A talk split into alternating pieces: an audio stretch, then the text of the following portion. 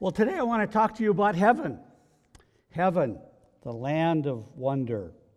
John Eldredge, in his book Journey of Desire, says that nearly every Christian he has met and spoken to has some idea that eternity is going to be kind of like an unending church service. Gary Larson, who is the author of Far Side cartoons. Anybody familiar with Far Side cartoons? They're just a little wacky, okay? You got to get inside the animal to understand the joke uh, because it's a joke that animals make on people, that kind of a thing, but it's, it's usually kind of crazy humor. And uh, he, he, describes heaven this way He says, Many people think of heaven like a, a man with angel wings and a halo who's sitting on a cloud and he's got the expression on his face of someone who has just been marooned on an island and has absolutely nothing to do. And the caption to the joke, to the picture is, I wish I'd brought a magazine along. Sunday school teacher was teaching her class of young boys, and she said, Who wants to go to heaven? And their hands just shot up in the air all except for one little boy by the name of Johnny, who kind of sat there very sullen and puzzled looking. And the teacher said, Johnny, don't you want to go to heaven? And Johnny said, Well, I, I guess so. To which the teacher said, Well, why didn't you raise your hand when all of the other kids in the class did? And he said, Well, he said, my, my mommy made a chocolate cake, and I was hoping to be able to go home for dinner and have some of it. well, I want to talk to you this morning about heaven. I, wouldn't, I want to do it in a way that maybe you've never experienced it before. I don't want to tell you specifically about what heaven's going to be like. Um, th- that's really hard. But I want to do the best I possibly can. Uh, to help you expand your horizons of what heaven might be like. We think of heaven as clouds and angels and harps, and I don't know about you, but I can. I mean, I love to sing, and I think angels are going to be great, and I love the sound of a harp, but for eternity? If that's all, I'm not sure that even begins to scratch the surface of what eternity is going to be about for those of us who know the Lord and love Him and will be there. So, in your outline today, if you want to follow along, uh, I hope you will think hard because I kind of want to plumb the depths of what you're capable and I'm capable of explaining and you're capable of understanding and, and just expand your horizon. So, number one, is that heaven is unseen right now, but it's very real. In 1 Corinthians chapter 2 verses 9 and 10, the author Paul writes these words, "No eye has seen, no ear has heard, no mind has conceived what God has prepared for those who love him, but God has revealed it to us by his Spirit." There are a couple of factors that uh, influence my thinking about heaven as being unseen but very, very real. The first is what I would call the scientific factor. There's a book that's been written by Hugh Ross. It came out a number of years ago. He's a doctor. And in his book, he cites the fact that physicists have uncovered strong evidence that there are extra dimensions that exist beyond the four dimensions that we know in our current ability to see the four dimensions that we have. You and I know three space dimensions. We know height and width and depth, and we have one dimension in time. And we see our world through those dimensions and really only those dimensions in our material world. So look at the coffee cup. Mark Buchanan, in his book, makes this observation The coffee cup has width, height, depth, and keeps existing through each circuit of my clock on the wall. Its existence is within Earth's space time continuum. But what if there are more dimensions than just three space dimensions and one time dimension? What if, what if space has four dimensions instead of three? Or maybe eight? Or maybe 16? To get a sense of what that might be like if there were more dimensions than what you and I currently can see with our own eyes. Um, imagine that we were able to observe only two dimensions instead of three. Suppose we could see width and depth, but no height. The cup would become invisible. We would not be able to see it with our eyes. So we have to wonder if heaven is really true and if there are more space dimensions than you and I are used to, if there are perhaps 11 dimensions, there may be things that are way beyond what we've ever seen before. Almost, in fact, indescribable. I think that's true of heaven. Jesus had a physical body. And yet, before Jesus died on the cross, he was able to walk on water. I don't know of anybody that's been able to do that. There's something different about that. There's something extra dimensional about that. But if you want to go a step further, think of Jesus after his resurrection, meeting with the 12 in the upper room, and he all of a sudden appears. He doesn't open the door, doesn't turn a knob, he just is there. He vaporizes. He and the Bible says that his resurrection is the first fruits of ours. So I have to come to the conclusion that when you and I die, and then when the resurrection takes place and we get new bodies, that there will be things that you and I are capable of doing with our bodies and things that we are capable of hearing and seeing and knowing that we've never known before.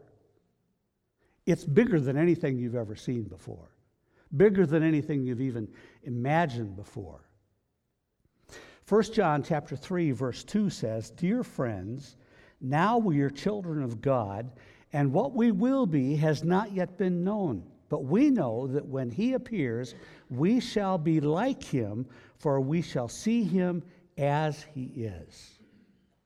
So science would lead us to believe that it's very possible almost certain that heaven has more dimensions than you and I are used to, and we will understand those and live in those, and it will be beyond anything that you've ever experienced in your life. There's a physical factor that helps me believe that although heaven is unseen, it's very real. Jesus said, Do not let your hearts be troubled. Trust in God, trust also in me. In my Father's house are many rooms. If it were not so, I would have told you. I'm going there to prepare a place for you. And if I go and prepare a place for you, I will come back and take you to be with me, that you also may be where I am. Heaven is a real physical place. We will have real physical bodies. Heaven is unseen, but very real, very tangible. God likes bodies. We will not be disembodied spirits when we get to heaven. We will have bodies. How do I know? I will know because Jesus had a body when he was, was raised from the dead. God likes physical things. They matter to him. Bodies matter to him. To rip heaven of its physical properties smacks of an ancient prophecy or an ancient heresy known as dualism. Plato, one of the ancients, used to say that the body is the prison house of the soul. It led a lot of people in Greek and Roman culture to believe that they could do anything with their bodies that they wanted to because the body they thought was material and therefore evil, and they could do anything they wanted to with their bodies and it didn't matter. It's what they did with their soul that mattered. But Jesus was totally against that. Jesus spoke of the body as being the temple of the Holy Spirit. Something very, very special. The astounding revelation comes to us in the 21st chapter of book of Revelation that the new Jerusalem will come down out of heaven and it will land on the new earth. I have a trick question for you. When the new Jerusalem comes to land on the new earth, where will it land? Chicago? New York? LA? Sydney, Australia? Where will it land? Jerusalem. The new Jerusalem. There are some theologians that believe that the new heaven and the new earth will actually mingle together. I'm not sure about that. I think there's some good arguments for it. Nevertheless, you and I will be able to either go from one to the other in physical bodies at the speed of light, probably, um, and do things that are just unimaginable to, unimaginable to us in our current lives heaven will be so tangible and so real that our present reality will seem intangible and shadowy and empty. Heaven is unseen but real. Say that with me. Heaven is unseen but real. It's as real as the chair you're sitting on. It's as real as the car that you'll drive home in. It's as real as the house that you live in. Jesus has gone before us to prepare a place for us, a real place. It is currently unseen, but very real. Secondly, heaven is more, not less. More, not less. And here are some factors that influence my thinking about the fact that heaven is more and not less. I remember when I was a, just a young boy, we lived in Chicago. Uh, the, uh, the most famous uh, roller coaster, I think at least in the country at that time, was the Bob's. Um, and it was a wooden roller coaster, didn't do the loop de loops. They hadn't developed technology to do that kind of thing by then, but it was just an amazing thing. And my dad was in the television industry, so we had TV almost before anybody else did. I was born in 1945, and I remember watching TV when I was just a little bitty kid. Um, and I asked my dad one day, Daddy, um, is, is there going gonna be roller coasters in heaven? Is, is there going gonna be TV in heaven? Fill the blank. Will there be blank in heaven? Our perceptions of heaven are, are tainted and shaped by and influenced by our perceptions of what's going on around us. Let, me give you an illustration. You've maybe listened to Christian radio, and over the last several weeks, in fact, months, in fact, it's been three years, I believe, since he's been incarcerated in a prison in China. John Cao has been in a prison. Uh, he's been in a cell with 12 prisoners sharing one bed for three years. He's lost 50 pounds. Um, he's currently being, the State Department is doing everything they can to get him out of there. But I, I want you to think about what heaven would be like in the mind of John Cao compared with what heaven might be like in the mind of us as rather pampered Americans. John Cao probably can't wait. Probably can't wait. But you and I look at heaven and we think of, yeah, are we going to lose something? It's so easy for you and me as Americans to get caught up in the American dream.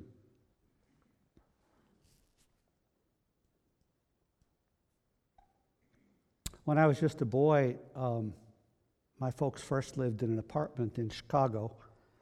Um, my dad was telling me about five or six years ago that he remembers when the, the coal truck would come by and would kind of come by with a chute that would send the coal down the chute through a like a basement window almost, and the coal would come down into the basement. And uh, that's what they used to heat the house. Uh, Mary Ellen grew up in, uh, in a rural kind of a house setting in uh, Isanti uh, County in Oxlip, Minnesota. That's a funny name, Oxlip. And there just wasn't much. When, when, I got, uh, when I got to be five years old, my folks moved to the suburbs. Ooh, ooh. And we had a nice brick house that at the time cost them $15,000. And uh, later on, uh, Dad added uh, a paved driveway and uh, a two car garage with a cupola on top of it, with a little weather vane on top of that. Whew, we're living high on the hog. Now we've got, I moved into a house that had a one car garage, still does, just had a shed built, have put most of my junk in the shed, and now I'm trying to figure out where I'm going to put, put the rest of the junk. Some of us have two car, three car, four car, five car, six car. I'm not saying anything about having material things, but I am saying that the abundance of material things can almost almost put us to the place where we are afraid that by going to heaven we might lose something. Are you following me?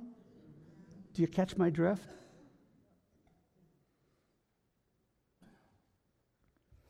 It seems sometimes that the Bible says more about what there won't be in heaven than what there will be.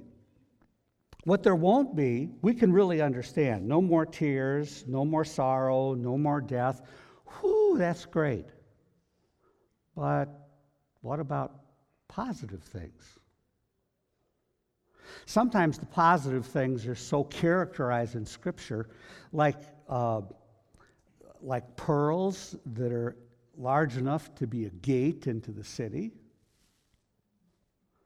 and no sea S E A, and just some phenomenal descriptions that are just like, huh? What's that all about?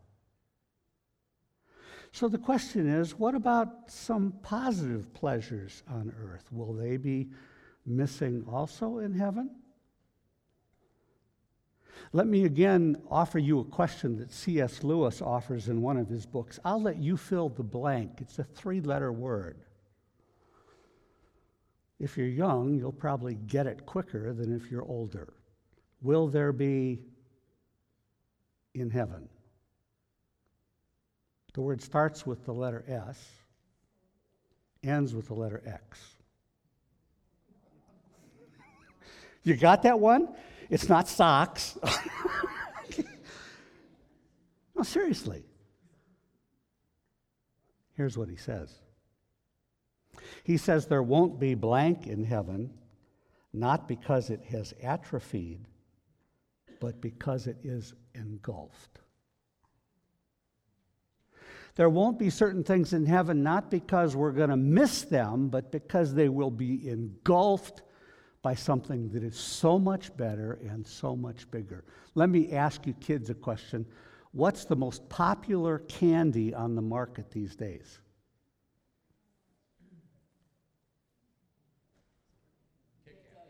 Tic Tac? So okay, okay. Um, what if I were to tell you that there won't be any Kit Kats in heaven? Tom would love it. No Kit Kats. Suppose I told you that there was something in heaven that would be so much bigger and appetizing and satisfying and just great that you'd never even think about Tic Tacs again. Then there's the maturity factor. This is another thing that influences me to think that heaven is more and not less. In 1 Corinthians, we read this, and I want you to read it together with me. It's going to be on the screen here pretty soon. 1 Corinthians chapter 13 verses 9 through 12. Do you have that, guys? There we go. Let's read it together. For we know in part and we prophesy in part, but when perfection comes, the imperfect disappears. When I was a child, I talked like a child, I thought like a child, I reasoned like a child. When I became a man, I put childish ways behind me. Now we see but a poor reflection as in a mirror. Then we shall see face to face. Now I know in part, then I shall speak. No, excuse me, let me start over. Then I shall know fully, even as I'm fully known. Notice the times the word child or childish is used five times. Now we see but a poor reflection in an old mirror that's lost its silver. Then we shall see face to face. Now I know in part, then I shall know fully, even as I am fully known. Do you want to know how much you and I know about heaven? Look at me. You want to know how much we know about heaven?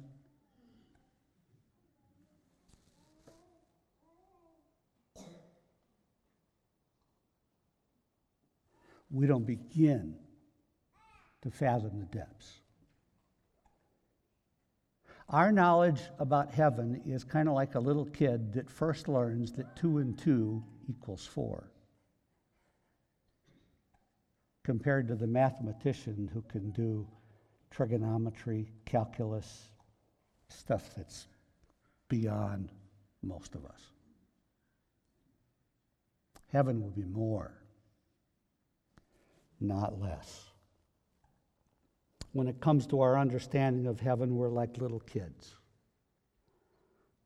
There's some things children just don't get, they don't understand it yet. The potential is there, but it's not gotten into full bloom.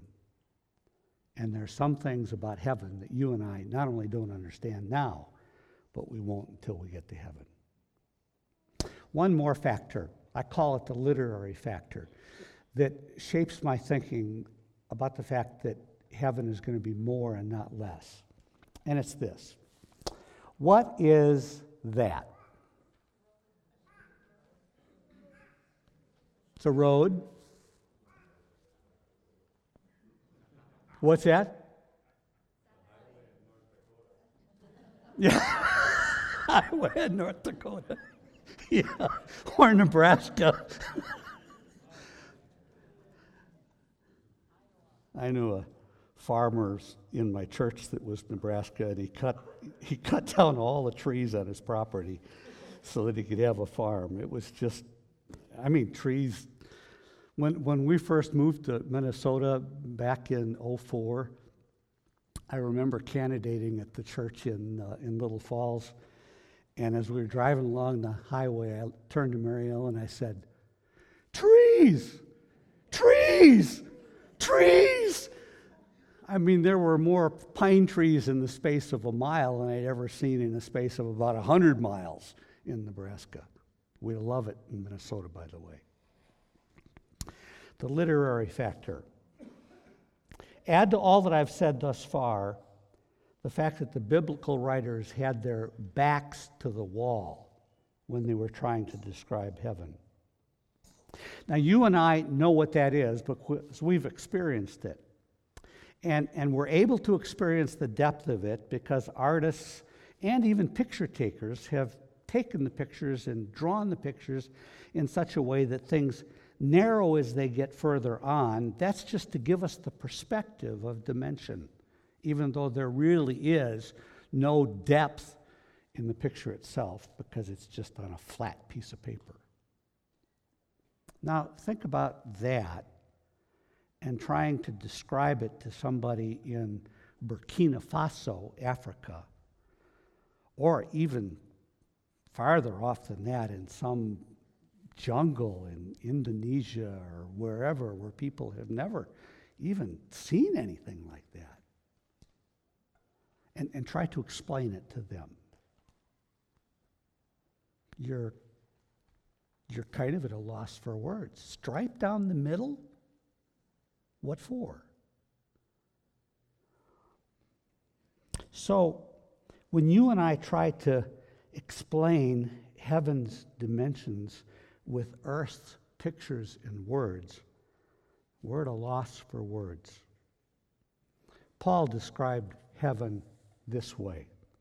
On the road to Damascus, when he was converted, he fell off his horse, and later he wrote these words describing that experience in 2 Corinthians chapter 12, verses 2 and 4, 2 through 4. I was caught up to the third heaven 14 years ago. Whether it was in my body or out of my body, I don't know. Only God knows. Yes, only God knows whether I was in my body or outside my body, but I do know that I was caught up to paradise and heard things so astounding that they can't be expressed in words. Things no human is allowed to tell. You and I will not be shortchanged in heaven. God is not a bait and switch salesman. When Jesus spoke of the kingdom of heaven, he often used this phrase How much more? Say with me these words Heaven is more, not less. Heaven is more, not less. Just a few scriptures, and I end with a story. Philippians chapter 3, verses 12 through 14. You and I should aim for heaven. I press on to take hold of that for which Christ Jesus took hold of me. Brothers, I do not consider myself yet to have taken hold of it. But one thing I do, forgetting what is behind and straining towards what's ahead, I press on toward the goal to win the prize for which God has called me heavenward in Jesus Christ. Hebrews chapter 12. Therefore, since we are surrounded by such a great cloud of witnesses, let us throw off everything that hinders and the sin that so easily entangles and let us run with perseverance the race marked out for us. Let us fix our eyes on Jesus, the author and perfecter of our faith, who for the joy set before him endured the cross, scorning the shame, and sat down at the right hand of the throne of God. Consider him who endured such opposition from sinful men, so that you will not grow weary and lose heart. Run with perseverance the race that is marked out for us. Fix our eyes on Jesus. Author Timothy Jones wrote these words We cannot live rightly in this world until we aim past this life. Eternity provides us the only goal that makes ultimate sense of our lives in this world. It's like the technique and concentration of karate. Can we have the next slide? You have to aim past what you're hitting. Anybody seen The Karate Kid, first movie? Let me tell you a little bit about it. It's a movie about a skinny, skittish boy named Daniel who moves from New Jersey to LA. He's been roughed up a bit and ostracized by some of the kids in his neighborhood, some of the toughs. So he decides he wants to learn karate so that he can defend himself and retaliate. He meets a, a gardener, a Japanese gardener who lives in the apartment complex nearby, Mr. Miyagi. He wants to learn from Mr. Miyagi how to do karate. And so Mr. Miyagi makes him a deal. He said, You come to the house next tomorrow morning and I'll, I'll, I'll show you. I'll tell you what, what we'll do is we'll trade, we'll trade me teaching you karate for a few jobs that I'd like to have you do around the house. So Daniel, or Daniel Sen, as the Japanese man calls him, shows up the next morning. He's just all eager and excited and well, uh, Mr. Miyagi says, Well, I've got some classic cars in the back. I want you to come around and see them. Goes around and see them, and they're all, the finish is all dull on them. And he says, he says, Daniel-san, I want you to uh, take your right hand and I want you to move it clockwise like this. This is, this is wax. Wax. Wax. And then I want you to take your left, your left arm and hand and I want you to go like this with this other cloth. This is wax off. Wax on, wax off. Wax on, wax off. So I don't know how many cars there are, but Daniel is doing that all day, and he's just pooped by the end of the day. But he's still excited, and he comes back the next day, a little less cocky, but still very eager to find out what it is that Mr. Miyagi wants him to do this time. And so it's another menial job. It's painting a fence. It's painting this monster of a six foot fence that's all around the yard on both sides. And again, Mr. Miyagi is very particular about how he's supposed to do it. It's long strokes. You know, make the wrist go like this, you know, just keep going. And so Daniel-san does that all day, and he's exhausted by the end of the day. And this goes on and on and on. After he got done doing that, it was you know, the deck. You've got to sand the deck, you know, and you got to do it with these tight scrubbing motions, you know. Daniel works till exhaustion until one day he says, Mr. Miyagi coming back from going fishing, and he's got these big fish on this stringer right next to him. And Daniel, by this time, is just exhausted. He just, he, he's so mad at the fact that Mr. Miyagi's been able to go out and fish, and he's just had to work like a slave all day. And so when he sees Mr. Miyagi, Daniel's all sweaty and weary and angry, and he stands the old man down. And this is what he says You told me that you'd teach me karate, and all you've done is make me your slave. I quit. And he starts to walk away. Daniel-san, what? Come here. Come here, Daniel-san. In a strong, commanding voice. Daniel swaggers back, sullen, defiant. Daniel-san, show me wax on, wax off. Daniel-san does it kind of sulkily and lazily going through the motions. No, Daniel-san, not like that, like this. Miyagi says with fire and steel in his voice. Daniel straightens up and obedient, he does the motions with precision, force, and focus. Good. Now show me paint fence. Daniel does it listlessly. And Miyagi explodes. No, do it with swiftness and hardness. Now show me sand deck. And Daniel-san this time does it right.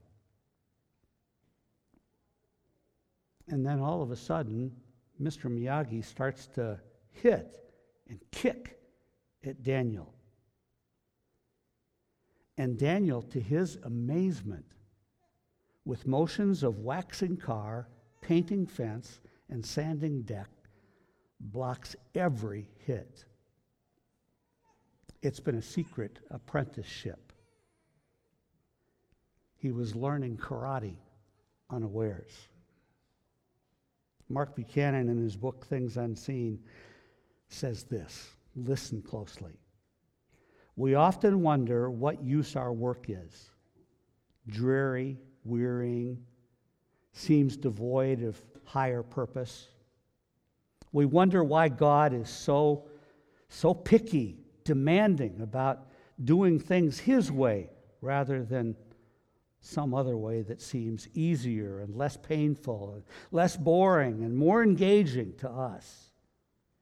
We're bewildered by life's bursts of hurtful events, mixed with long stretches of numbing uneventfulness.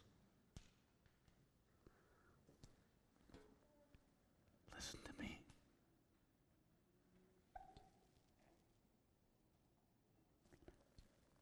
It's a secret apprenticeship for heaven. It's a secret apprenticeship for heaven. The disappointments, the setbacks, the hurt, the anguish, the long days, the difficult relationships. It's an apprenticeship for heaven. You have to think past what you're hitting. I've seen karate guys and gals come down with their hands on boards that just seemed like, how in the world are they going to get through all those? Does it hurt? I'm sure it hurts. But with poise and strength and swift movement, looking beyond what they're hitting, they crack the boards. It's a secret apprenticeship. You have to look past what you're hitting. You're being prepared for heaven. Heaven. Heaven. But you have to look past what you're hitting. In fact, I want you to say it with me this way I am going to look past what I'm hitting. Say that with me. I am going to look past what I'm hitting. Do you know why? It's because the rewards in heaven are connected to our faithfulness on earth. So look past what you're hitting. Because what you will see when you get there is more awesome, more phenomenal, more, more, more, more than anything you've ever seen in your life. Pray with me.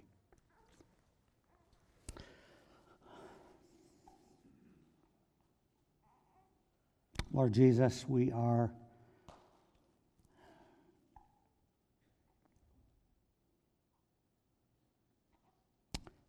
we are Christians.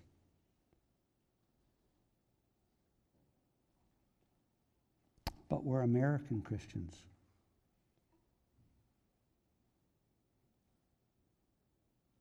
And with that comes a lot of uh, privilege and a lot of freedom and a lot of a lot of material things and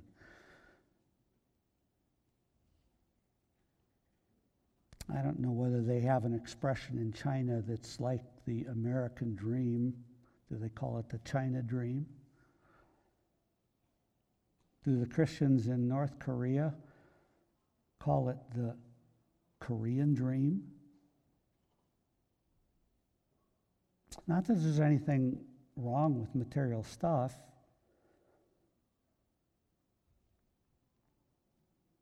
But we can get so we can get so earthly minded that and so attached to earth and so lassoed by earth that we hardly ever think about heaven. And when we do, we kind of think in meager terms. Help us, Lord, to uh, expand our horizons. Help us to somehow come to grips with the wonder and the beauty and the, the awesomeness of heaven that's greater than anything we've ever seen in our lives. And help us in the days ahead until the day we die to press toward the mark for the high calling of Jesus heavenward. And let us, for the rest of our lives, aim past what we're hitting. In Jesus' name, amen.